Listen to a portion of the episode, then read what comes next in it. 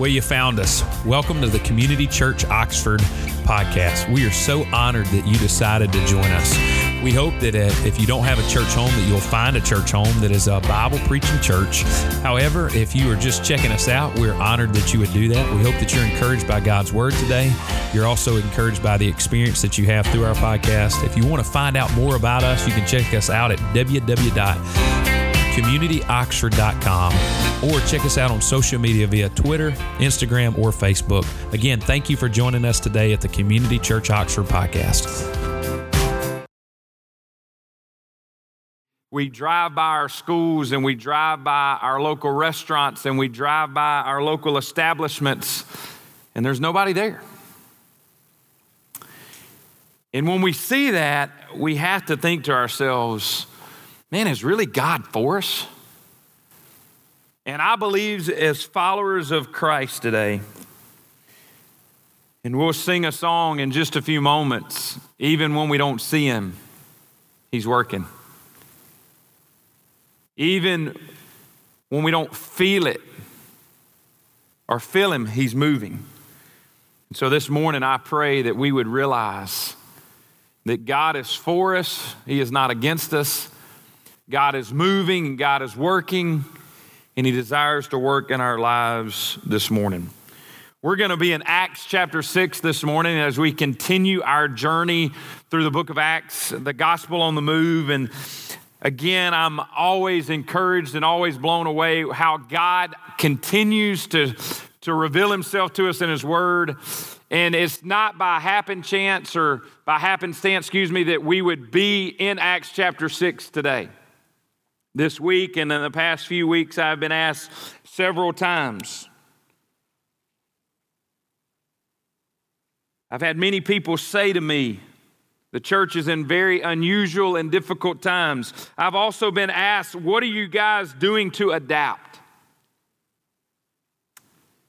With that, I'm pretty convinced that there's not a church that you know, or the church maybe that you grew up in, or maybe you don't attend community on a regular basis, but you're just tuning in to us this morning via live stream. I can guarantee you every church you know will have no choice but to adapt, or in these moments, the church won't grow.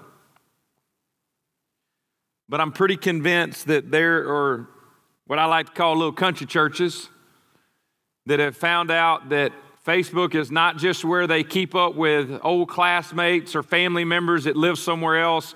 Facebook is an opportunity for us to proclaim the gospel to the entire world. Maybe we thought YouTube was just a place that we went to when we're trying to work on our lawnmower, we're trying to work on our car, and we get the how-to videos of how we fix something, and it's a whole lot easier seen on doing it on YouTube than it's actually doing it yourself. But we, a community, have been humbled. We've been blown away. We've been so encouraged by the number of people who have gathered with us, who have viewed our videos. Not a single video that, have we, that we have put out in these days have let, had less than one thousand views. Why? Because I believe with all my heart, if there was ever a time that the church was hungry for the gospel, it's now. I don't know if you know this or not, but as followers of Christ, we have the greatest story to tell. Death is not where it ends. Death is where it begins. And I'm so thankful this morning. I'm so encouraged this morning that as we find ourselves in Acts chapter six, where the church is growing and increasing by number, wouldn't you know that would be the place where, wouldn't you know that that would be the place where the church would grow the most?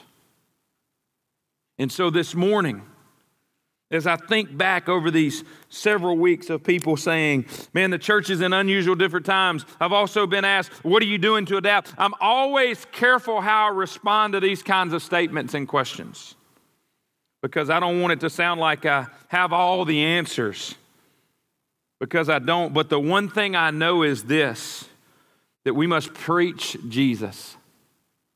It doesn't matter if we can gather together in auditoriums like this or sanctuaries or coliseums or in houses like we're doing this morning or in our dens or our kitchens, or maybe you're laying in your bed and you're watching this this morning. Church, we need to be reminded that the best way for us to adapt is to continue to preach Jesus. Remember last week as we ended last week's text, Acts five forty-two. Listen to what God's word says. I apologize, I didn't tell the tech people that I was going to use this verse. But Acts five forty-two says this, "And every day in the temple and from house to house they did not cease teaching and preaching that Christ is Jesus." And church, can I hear can can, can you hear me? As followers of Jesus, it does not matter if plagues or pandemics or wars or disease or whatever happens in our lives, we cannot allow the problems of this world, the problems that sin has led to in this world. We must preach Jesus. Because I don't know if you know this or not, what other alternative do you have? I mean, honestly, every other religion, if you go and look at their, their leaders, they're dead. They're buried in their tombs. You go to the tomb of Jesus, he is not there. Why? Because he is sitting at the right hand of God, interceding on our behalf. And how beautiful is it that the reason he taught his disciples to pray and taught us to pray is because he wanted us to have a relationship. He wanted us to have conversation with him. And sometimes, church, and I'm not kind of reaching here, I'm believing this with all my heart, that if we will not talk to him in good times, then in difficult times we will have no choice but to cry out to him. I love doing different devotions because I'm so scattered. I know that's hard for some of you to believe. But I love doing devotions because devotions calls me to focus. Devotions calls me to kind of lean in a little closer to hear what, what the Word is saying. And I've been recently looking at several devotions on prayer. And I love the fact that prayer is the avenue in which we communicate to God. But church, don't get it twisted. Prayer is also the avenue in which God communicates to us. I love the Lord's Prayer. Maybe you've seen it on Facebook or other social medias where they have tried to allow people to pray the Lord's Prayer for our world. And in case you have forgotten the Lord's Prayer, it says, "Our Father which art in heaven." Church, when we pray, there's a God sitting on his throne. He hears our prayer. He's in heaven. It's a real place. It's not an imaginary place. He is sitting on his throne. It says, "Our Father which art in heaven, hallowed be thy name." I don't know if you know this or not, but the word hallow means holy. Our God is set apart from all other gods. Our Father which art in heaven, hallowed be thy name. Thy kingdom come, thy will be done. Church, if God has ever taught us a way to pray, we ought to pray that his kingdom would come in these moments, that his will would be done in these moments. I don't know if you've heard about this, but in places like Italy right now, people are dying by the masses, but people are coming to know Christ by the masses as well. Why? Because when God's kingdom's, kingdom comes, his will will be done. And I know some of you might be people that are kind of seekers. Maybe you're kind of those people that speculate, and you're tuning in this morning and you're going, "You're telling me that this is God's will?" I'm not saying it's God's will, but God allowed it to go through and happen. Because in difficult times, what happens? When God's will is done, God's kingdom comes. "Our Father which art in heaven, hallowed be thy name. Thy kingdom come, thy will be done on earth as it is in heaven." And then it says this, "Give us today our daily bread." You know why I love that verse so much? Because there's some of you this morning that have no idea where your bread's going to come from today. And church, can I tell you something? God's word says you can ask to give us bread, for him to give us bread. And the church, the word says that he will. Church, maybe we're the one that needs to provide the bread for those around us. So when people ask me how we are adapting, we're preaching Jesus. When people ask me, what are we going to do? We're going to share Jesus. We're going to model Jesus. We're going to love Jesus. We're going to be the hands and feet of Jesus. Church, I'm not going to lie to you. I am concerned at times because of my activeness in the community and being in and out that I'm going to take possibly the coronavirus into my home. And I'm with you. That makes me anxious. That makes me nervous. But church, can I tell you something? If God is the great physician, and if that's God's part, if that's part of God's story for my life, then let it be.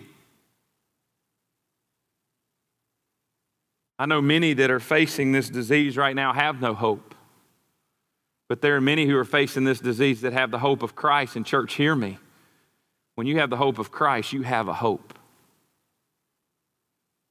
So this morning, as we dive into Acts chapter six, Luke is going to describe the blessings and the challenges facing a rapidly growing body of Christ in Jerusalem. Tony Moreno says this, this way, we see practical truth illustrated. Gospel growth always brings blessings, problems, and opportunities. Tony Moreno says it this way, gospel growth always brings blessings, problems, and opportunities. I'm convinced that just like this morning, as it was last week, as it will probably be next week, that the creators of Facebook and Instagram and Twitter and any other social media outlet that you use did not think that they would create their media outlets so that the gospel would go forth. But hear me. I pray this morning that we would see this not as a problem.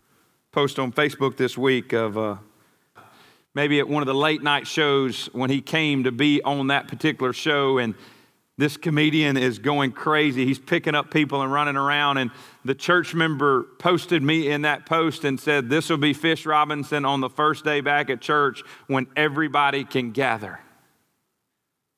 Man, I miss you guys. I hope you miss me. But instead of seeing where we are as a problem, may we see it as an opportunity and a blessing.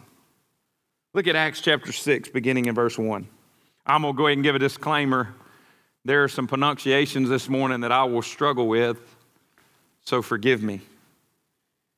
Acts six one says, and now these, now in these days when the disciples were increasing in number, a complaint by the Hellenists arose against the Hebrews because their widows were being neglected in the daily distribution.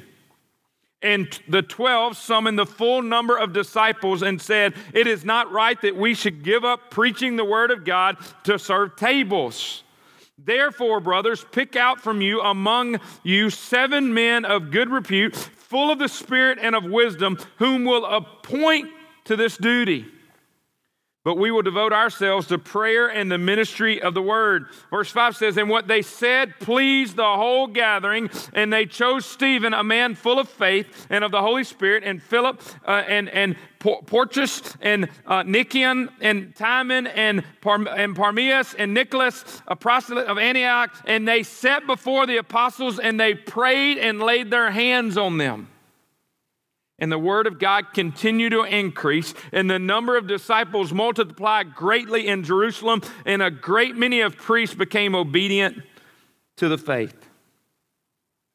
And Stephen, verse eight, full of grace and power, was doing great wonders and signs among the people. Then some of those who belonged to the synagogue of the freedom, free, freedmen, as it was called, and uh, and, and the Caesareans and the Alexandrians and those of Cilicia and Asia rose up and disputed with Stephen. But they could not withstand the wisdom and the spirit with which he was speaking.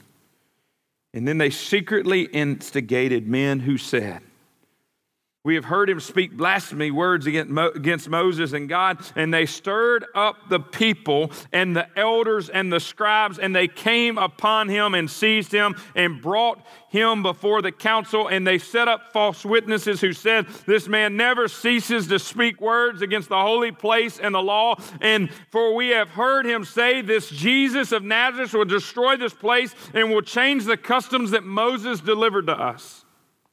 And then look at verse fifteen. And gazing at him, all who sat in the council saw that his face was like the face of an angel. Will you pray with me? Father God, I ask you this morning that where we find ourselves at as the current church, as the current body of Christ. God, I'm not talking about the church here at Community. I'm not talking about the church here in Oxford. I'm not talking about the church here in America. I'm talking about the church in the world. The church that you are coming back to get as your bride. Jesus, when you come back and to make things all new, that church is the church that I'm talking about. God, that we would not see these current situations or these current circumstances, and God, as, as, as, as a problem, but God, we would see them as blessings and opportunities. And God, this morning, I pray for myself. I pray for those who are watching online. God, I pray this morning that you would empower us, that you would give us wisdom. God, that your face would shine upon us, and that God, when people see us, they would see you. Father God, I pray this morning that every single one of us would preach Jesus. God, that we wouldn't worry about if we're doing it right or not. God, that we would just love people in Jesus' name, that we would serve people in Jesus' name, and God, that we would share the hope of Jesus to those around us. Father, you are the one that we seek. God, you are the one that we desire. And God, as we just sang together, if God is for us, then who can be against us? So God, we choose you today. God, thank you for your word. Pray you hide me behind your cross this morning. Fill me up with your presence and speak through me today. In Jesus' name. And all God's people said? In Acts chapter six, the first thing we see this morning is we should always celebrate the gospel, and we should always celebrate gospel-centered church growth. Look at Acts chapter six, verse one.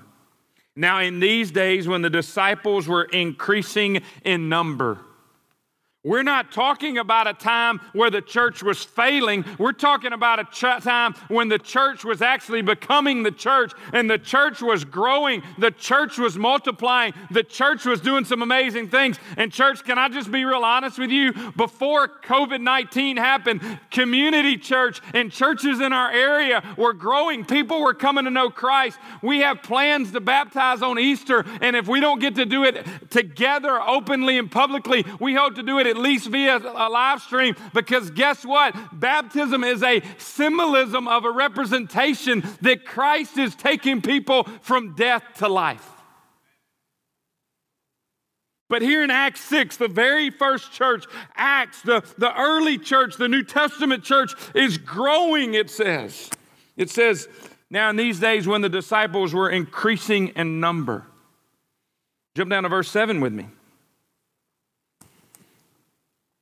And the word of God continued to increase, and the number of disciples multiplied greatly in Jerusalem.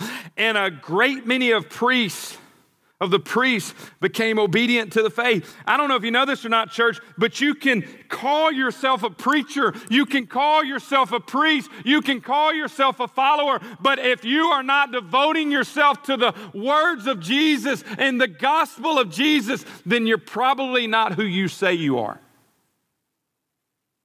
So we should celebrate the gospel, and we should always celebrate the gospel-centered church growth. I don't know if you know this or not, but I've said it several times this morning. I'll say it several times in the future. The church is growing right now. Why? Because when we face devastation, when we face struggles, when we face challenges, that's when the church grows. That's when the church multiplies. Why? Because you can't help but tell people about your hope. You can't help but tell people about your salvation. You can't help but tell people about the change that's in you. And so that's happening here in Acts chapter six. Have you ever noticed that people re- react to church growth differently? Here in the early church was no different. Sometimes they celebrate it and others get frustrated and don't like it. You know that there are churches that are meeting this morning? I'm talking about physically meeting. They don't care what the government says. They don't care about the disease. Man, church is so much about a building for them and about other people that they will go to whatever limits and whatever consequences, and they will gather. And church, can I tell you something? I'm not saying that I don't want that. I'm not saying that you don't want that. But sometimes there is a wisdom in not gathering, at least physically. I don't know if you know this now. We're gathering. We're gathering right now. You're in your home. I'm here at Lafayette Middle School. We are gathering. We are pro- we, we are proclaiming the gospel this morning. We are proclaiming Jesus this morning. We are proclaiming the hope for the world this morning. And guess what? We don't have to be physically together. We can be connected in the heart. But there are people, because the church is going through some unusual times, they're like, no, no, no, no, I'm going to do what I want to do. And church, can I tell you something? The problem with the church today for most of us, and for the reason that the world doesn't want anything to do with us, is because we're selfish. But if we preach Jesus, he was what? Selfless. So the church is growing here in Acts chapter six. We should always celebrate the gospel, and we should always celebrate gospel-centered church growth. Platt says, but we should expect problems when the church grows. Thus, the need for more workers. We see here in Acts the selection of the first deacons. I know it doesn't say that, but trust me, that's what's happening here. Look at verse one again. Now, in these days when the disciples were increasing numbers, a complaint by the Hellenists arose against the Hebrews because their widows were being neglected in the daily distribution. And the twelve summoned the full number of disciples and said, it is not right that we should give up preaching the word of God to serve tables. This is not actually a part of my message, so maybe I won't chase this squirrel so much. And for you that are watching that gather with us normally, you're like, yes, he's finally back. He's chasing a squirrel. Here's what I want you to hear. Verse three says, or excuse me, verse two says, we should, we should give, we should, We should give up preaching the word of God to serve tables. Here's what I want you to hear me say this morning. Some of you have pastors. Some of you know people that don't serve, and all they do is preach, and all they do is pray. And I'm saying that is beautiful and that is amazing. But church, we got to have a healthy balance. We got to serve and we got to preach. But if we miss anything, we must preach first and serve second. I don't know if you know this or not, but we can serve by preaching. The greatest meal I can give you is the truth, the meat of the gospel, the promise of the gospel. But I think sometimes pastors and ministers take this text and they go, all I'm supposed to do is preach.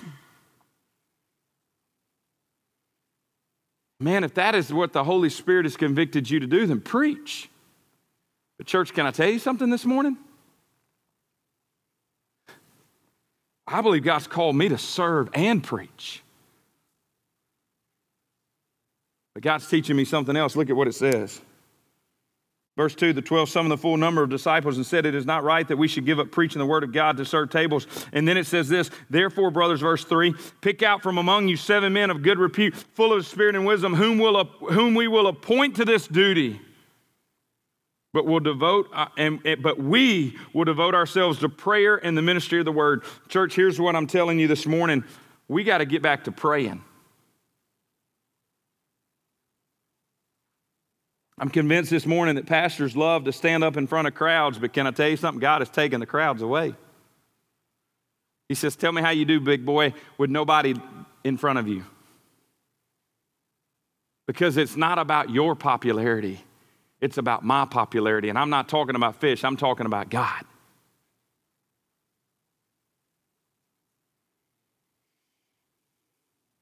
Verse four says, but we will devote ourselves to prayer. Church, I pray this morning that you would understand that all of us are ministers who have been, who have received the gospel, and all of us should be praying. And we all should be doing the ministry of the word. We should expect problems when the church grows. Thus, the need for workers. We see in Acts the selection of the first deacons. A dispute about the distribution of assistance to widows arose. Go back to verse one with me. A complaint When did the complaint come, church? Look at verse one. Now, in these days when the disciples were increasing in number, a complaint. Can I share something with you, church? Here at Community, we are struggling with the fact of how we connect with those who attend with us regularly, those who are members, because we are in challenging and difficult times, and there are probably some of you complaining, going, man, the pastors or the staff or the elders haven't reached out to me. Can I ask you a question, church? Have you reached out to them? Because it's easy to complain. And, and I don't know if you know this or not. I've already said it this morning. Man, I want to be where you are. But I understand social distancing. And you know me, if I'm in the same place you are, probably not going to be a whole lot of social distancing going on because I got to be where you are. I, I got to be up in your business. I got to be up in your space. Why? Because I want to be where the people are. But a complaint arose in Acts chapter six. The same way there will be complaints in these days, and there will be struggles in these days, as there have been and as there will be. And it says a di- dispute about the distribution of assistance of the widows. There arose a complaint against the Hebrews by the Hella, Hella, Hella, how do you say that? Hellenists, excuse me. My predictive text put Hellenistic. That's not who they are. The Hellenists. To this point in the book of Acts, Satan's attack on the church came in many different fronts, says David Guzik with Enduring Word Commentary. See, when the complaint came, the disciples were increasing in number. The complaint was against the Hebrews by the Hellenists. The Hebrews were those Jews more inclined to embrace the Jewish culture were, and were mostly from Judea, and the Hellenists were those Jews who were inclined to embrace the Greek culturally and mostly were from all over Rome. To simplify, Hebrews tended to regard the Hellenists as unspiritual compromises with Greek culture. And the Hellenists regarded the Hebrews as holier-than-thou traditionalists. That sound familiar? The Hellenists, hear me, church, were considered by the Hebrews as unspiritual compromises with the Greek culture, meaning they were they were like they they were those they were they were those heathens. But don't get it twisted, church. The Hellenists loved Jesus just as much as the Hebrews loved Jesus. They just came from different backgrounds. You know what one of the biggest complaints in the church today is? Why didn't people go into church with us? Why can't they go to their own church? I don't know if you know this or not, but the church is open for everyone. There are people right now that are listening to different types of churches. And I'm talking about churches that preach Jesus. Maybe they're a little bit more charismatic. Maybe they're a little bit more traditional. But they're getting to experience different types of church experiences right now. Why? Because they got nothing else to do. Y'all will complain about having to be in here for an hour and ten minutes on a Sunday morning. But it's amazing. Y'all so bored. Y'all will watch five or six church services today. And some of you will watch Presbyterian. And some of you will watch Methodist. And some of you will watch Pentecostals. And some of you will watch Baptist. And you'll be going, oh my goodness, look at those churches. But here's what's awesome. The Holy Spirit speaks to each one of us in different ways, in different settings, in different situations. But can I tell you something, church? When you preach Jesus, it doesn't matter if you're a Hellenist or a Hebrew. It doesn't matter if you're traditional or you're radical. If you follow Jesus and you proclaim Christ, that's what matters. But we want to we want to cause complaints and disputes about stuff that doesn't matter, and instead of agreeing on what matters, and that's to love God and to love people.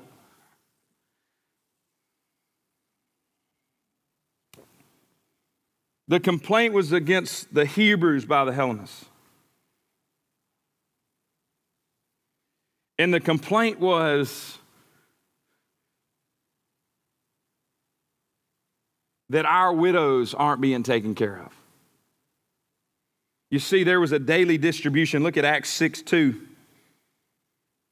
And the twelve summoned the full number of disciples and said, it's not right that we should give up preaching the word of God to serve tables. Because verse one says, the Hellenists, a complaint by the Hellenists arose against the Hebrews because their widows were being neglected by daily distribution. And here's what's so sad. The Hellenists are thinking that the Hebrews don't want to serve their widows because they're Hellenists. But the bottom line is, is that the ministry was so big and so overwhelming that it was not intentional. It was by mistake. But church, I don't know if you know this or not, God, God, in his beautiful picture of growing the church, the enemy in his creative, his creativity, as well as his way of getting around it, sometimes uses good people to cause problems within the church. This week, we have celebrated birth in our church. Can I tell you how hard it was for me not to go to the hospital and be with that family? Life is one of the most beautiful things in the world.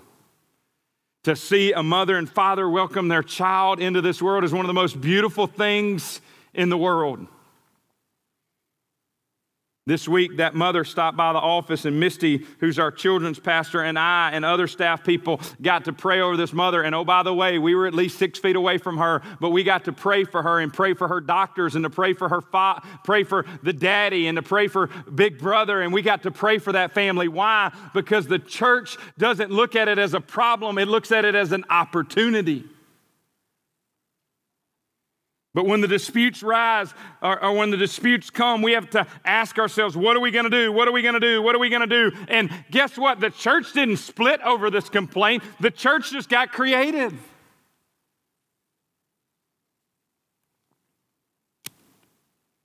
Look at what happens. The early church took its responsibility to help support widows seriously because they often had no other support. Church, can I ask you a question this morning? Is there a time that there's ever been where the people around us, hear me, church, need, hear me, need to be impacted by the church? I love the fact right here in our community that Lafayette and Oxford schools are taking their school buses and they're going from this area to that area. And guess what they're doing, church? They're taking food to children and to families. And guess what? Guess what's happening? Yesterday, uh, on Friday, Lafayette fed almost a thousand kids in our county. They're meeting the needs, not the church, the school. Church, I got a question for you. If the school can do that, how much more can we do as the body of Christ?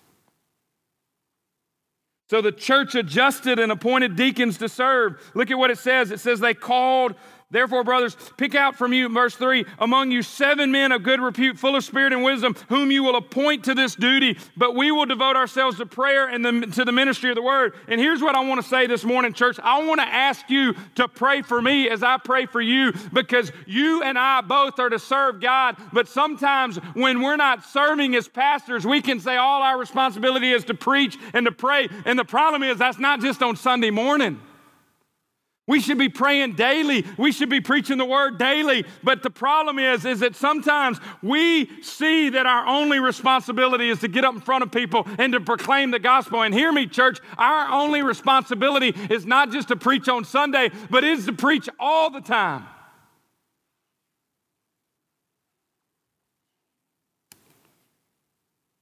And so when the dispute came, they adjusted. They selected these servants slash deacons and saying, please. And the saying, please, the whole gathering. Look at, look at verse uh, five. This is crazy. And what they said pleased the whole gathering, and they chose Stephen, a man full of faith and of the Holy Spirit, and Philip, and Pro- Prochorus, and Nicanor, and Timon, and, and Parmenas, and Nicholas, and the uh, proselyte of Antioch. And they sat before the apostles, and they prayed and laid their hands on them. And this is why they prayed and laid their hands on them, because check this out, church. What they did was is they were praying over them so they could send them out to do the work of the ministry. And church, I don't know if you know this or not, but if the church fails to be the church, then God will cause the church to scatter. And when the The church scatters, the church has no choice but to serve those around them. But may we do it in Jesus' name.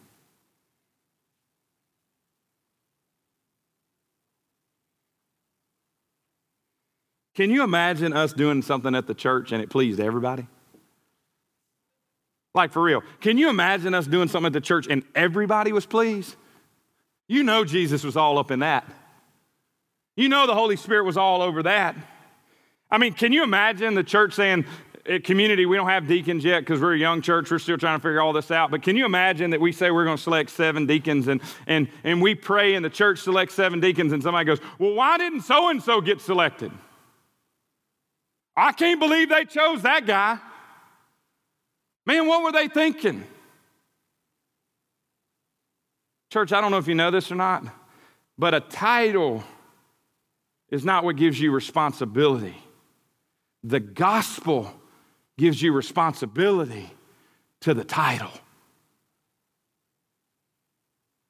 The title does not give you responsibility. The responsibility of the gospel gives you the title. I don't know if you know this or not. I don't care if you're a deacon. I don't care if you are a Sunday school teacher. I don't care if you're a pastor. I don't care if you're an elder. I don't care if you call yourself a, a pew sitter, sitter or a chair filler. But this is what you need to hear, that the gospel must go forth. And guess what? If you want to let the gospel to go for, go forward, God will find somebody that will. These next few verses, we're going to look at the life of Stephen, so pick up with me in verse eight. And Stephen, full of grace and power, was doing great wonders and signs among the people. I don't know if you know this or not, but when he was chosen to be a servant, he wasn't told to go do great signs and wonders. What was he told to do?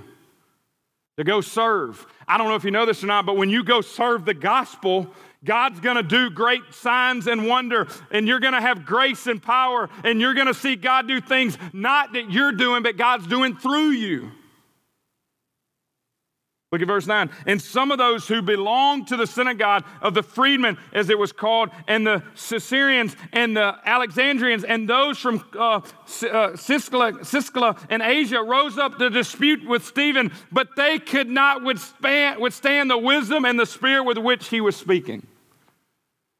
You see, church, when the Spirit is on you, and you're full of the Spirit, and you're in God's Word, and you're praying, as we sang just a few moments ago, nothing can stand against God. Amen? Nothing can stand against God. The opposing had no choice because of Stephen's witnesses for God in verses eight through ten. The opposing had no choice but to induce false accusations. Look at verses eleven through fourteen. Band, you can go ahead and make your way back up. Verse eleven. Then they secretly instigated men who said, we have heard him speak blasphemy words against Moses and God. And they stirred up the people and the elders and the scribes, and they came upon him and seized him and brought him in before the council. And they set up a false witness and said, this man never ceases to speak words against the holy place and the law. We have heard him say that Jesus of Nazareth will destroy the place and will change the customs that Moses delivered to us. Church, can I ask you a question this morning? Does that sound familiar? They did the same thing to Jesus. This is the same council that Jesus stood before, and because they couldn't shut him up, what did they do to Jesus? They killed him. We'll see that next week in Stephen's life in chapter seven and, and chapter eight of Acts. But hear me, church. God gave Stephen such wisdom that the smartest, most political, most powerful council that he could stand before could not, could not defeat him. Why? Because he was filled with the Spirit. He was filled with God's power. Stephen was a witness of God. The opposers had no choice but to induce false accusations. However, church, when God shows up, what does he do? He shows out.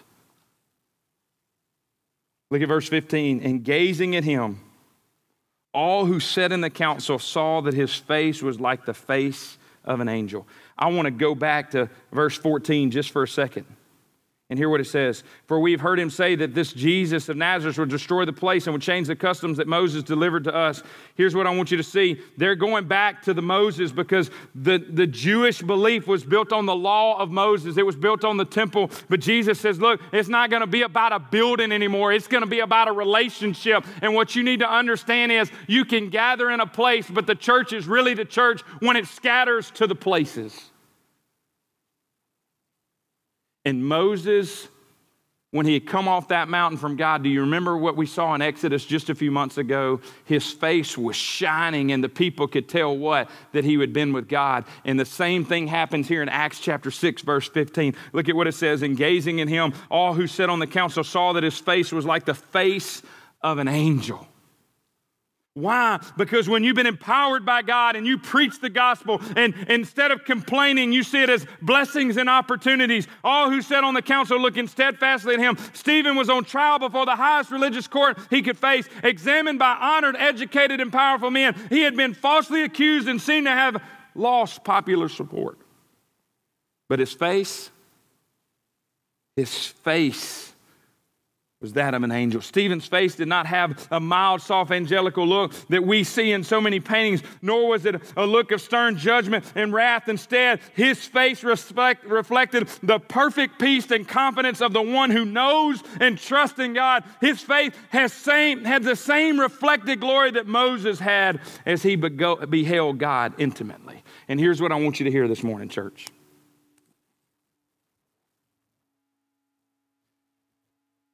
That the world is looking at us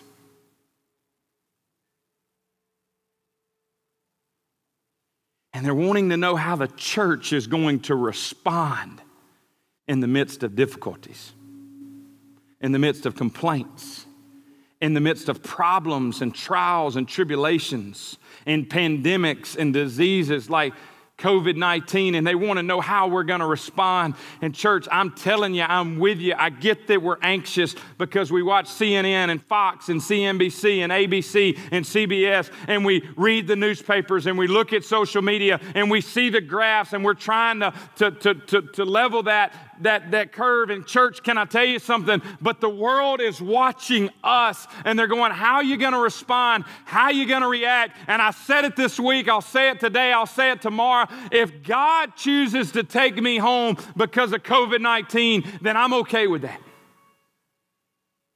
But what I'm not okay with is this, is that when I face a challenge, or when we face a challenge as a church, that we cower down and we go, that we ha- we act as if we have no power, that we have no hope, we have no future. Don't listen to that lie. You see, Stephen here in Acts chapter six had every choice to tuck tail and run and go, there's no way I can stand before such educated, powerful people. But church, in case you missed it, our God is a waymaker. He makes a way, even when there doesn't seem like a way.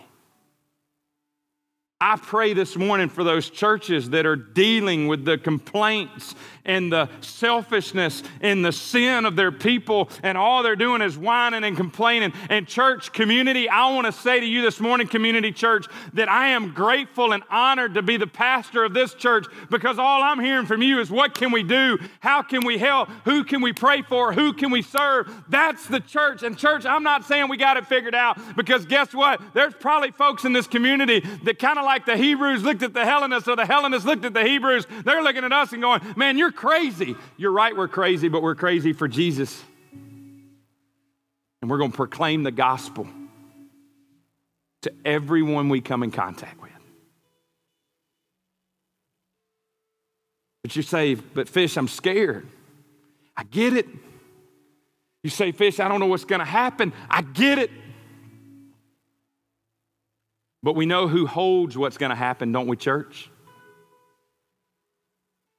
We know that God is at work. We know that God is on the move. We know that God is wanting to do something the same way he did with Stephen. He wants to do it with you, and he wants to do it with me. And church, trust me, the wisdom you need will come from heaven. The power you need will come from the Holy Spirit. The knowledge you need will come from God's word. The hope you need will come from prayer, and the future will come from Jesus.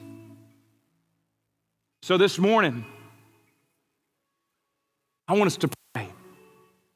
And I want us to pray that the church would increase, not decrease in these moments. and as the complaints rise and the struggles come our way, that we won't see them as problems. We will see them as opportunities and blessings, and we will embrace them, and we will embrace them with the hope of our salvation. Because this is not the end, church. We got a new home. We got a new future. It's called heaven. If you're watching today and you're gathering with us today and you don't know about the hope of Jesus, can I tell you something? The hope of Jesus is that he died for you, that he offers forgiveness to you, and you can have salvation in him and through him. And trust me, when you get that salvation, then you will be empowered by the Holy Spirit and you will be his witnesses. What we're about to see, church, is that Stephen is being a witness in Judea, but what we're about to see in the coming weeks is that they're about to go to Samaria and to the other places and to the uttermost parts of the world. Why? Because the world and the enemy might try to contain the gospel, but Jesus will not allow the gospel to be contained. And if we will be filled with God's presence, we will see him as a miracle worker, a way maker, a promise keeper, because that's who our God is. Will you pray with me? Father God, I beg you this morning for those who are watching with us, those who are gathering, who will watch later today. God, I pray this morning that we would know the hope, the promise of our salvation. God, I pray this morning that instead of fear, we would run to faith. Instead of complaints, we would run to opportunities. Instead of wanting to run and hide because people are making accusations against us, that we would get even more bold about our faith and about our hope and about the power that we have in Jesus. But God, for that person this morning that needs to know that you're a way maker, God, will you make a way this morning? God, for that person this morning that needs to know that you're a promise keeper, God, would you show them that you are keeping your promises to them? God, for that person that feels like they're in the darkest place of their life, God, would you shine light into that darkness? God, I pray for healing this morning, not just physically, but emotionally and spiritually. God, I pray for a cure this morning, not just for covid nineteen, but for cancer and all the other diseases that so many are facing. God, I pray for salvation this morning, that just like in Acts chapter six, that your church today, not at Community alone, but all across this city, all across this nation, and all across this world would increase in the midst of difficult times, because people would turn from their false beliefs and they would turn to the hope and promise of Jesus today. So Father God, we ask you in these moments to make a way. In Jesus' name. And all God's people said. My name is Fish Robinson. I'm the lead pastor here at Community Church Oxford. We hope that you enjoyed this episode of the Community Church Oxford podcast. We hope that you'll consider joining us again in the future. And until then, God bless.